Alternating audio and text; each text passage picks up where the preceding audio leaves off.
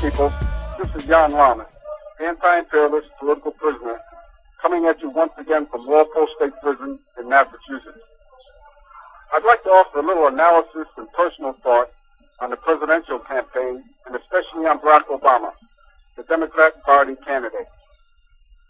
Clearly, two thousand eight has been and continues to be a history-making election, with Hillary Clinton coming close to winning the Democrat Party primary and Barack Obama winning and thus becoming the first black major party candidate for president. Electoral politics have been forever changed in the United States, and this is a good thing. For me personally, this being my twenty-fifth straight year of captivity, of being a political prisoner of the U S government, the past six or eight months have been a continuing learning process. I did not truly believe that America was ready to elect a black man as president. I wasn't even sure that America was ready to support a white woman as president. I am very pleased to find out I was wrong. Of course, Obama has not won the election yet, but there are real changes we can already see. In the past five to maybe ten years, the United States has gone through a cultural and societal shift, a positive progressive growth in terms of race and racism. This positive development is centered in young and younger people, but a significant number of voters of all ages, white, blacks, Latinos, and others, cast their votes for Obama. As a country, we can be proud to see that the deadly grip of the false, ugly, and dangerous ideology of white supremacy was finally being lessened and even rejected by larger percentages of people in this country. This is a good and positive development that will benefit this country and reach beyond the next election. Of course, racism and discrimination against people of color is not dead. The Klan and other fascists are still out there hating, plotting, and sneaking around. Killer cops are still shooting black men and usually getting away with it. Obama's candidacy hasn't ended this, and even if he is elected the next president, these problems will continue. Barack Obama is clearly an intelligent and dynamic person. His electoral success so far is because he has tapped into the public's real desire to break with the pro-corporate, reactionary, war-mongering policies of the Bush government. The people want an end to the war in Iraq, and Obama is seen as the more anti-war candidate.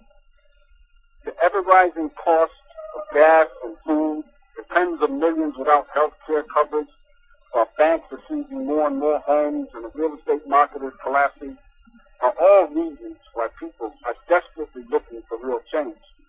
And Obama has presented himself as a candidate of change. Let's be clear, though. Obama is not a revolutionary, and he poses no threat to the capitalist system.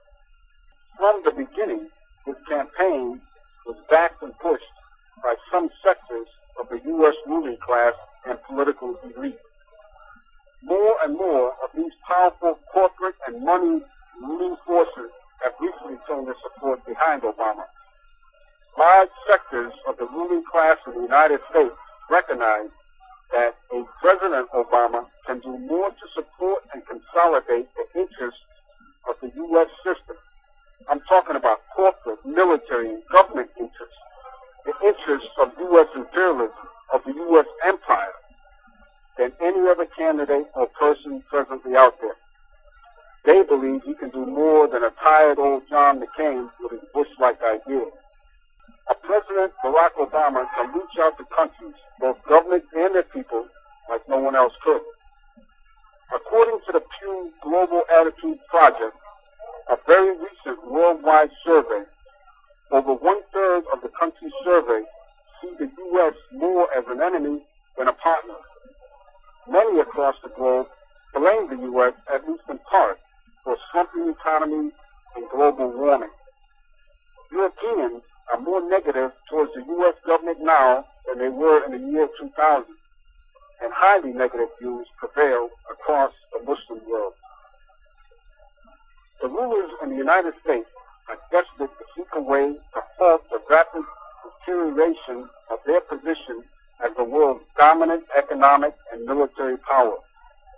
U S imperialism is bogged down in two wars it cannot win and is afraid or unwilling to abandon. The possibility exists that the Bush government might push the country into a third war against Iran before the November election, even though they don't have an extra army of two or three hundred thousand soldiers to invade Iran. Obama and his ruling class backers want to try a different approach. Essentially, Obama wants to rely less on raw military might. He wants to put a friendlier face on U S imperialism and strengthen its ability to compete economically with China, Europe, India, Latin America, et cetera. A President Obama would be much more welcomed and listened to by countries around the world than the present Bush government or a McCain government. Obama's ongoing campaign and possible presidency is even now opening doors of societal change and progress in the U S. And this is a good thing. If he becomes president, he will try to open doors for U S imperialism, especially in other countries.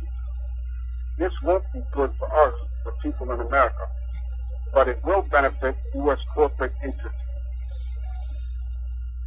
These are some of the realities of this interesting and historical two thousand eight election. Let's keep our eyes open and our independent activist voices heard, our anti-war voices, our voices of outrage at gas prices, food costs, and police abuses. Our independent activism, our rejection of Bush and his corporate policy, our demand for peace and bringing all U S troops home now might even help to push Obama and his campaign in a more progressive direction. Before I finish, let's stop and be honest now. Wouldn't it be kind of cool to have a president named Barack Obama? Wouldn't we all be just a little bit proud to see this happen? Well, until next time, keep us political prisoners somewhere in your thoughts, and remember, freedom is a conscious struggle. I'm riding with my crew, he dies, we die too.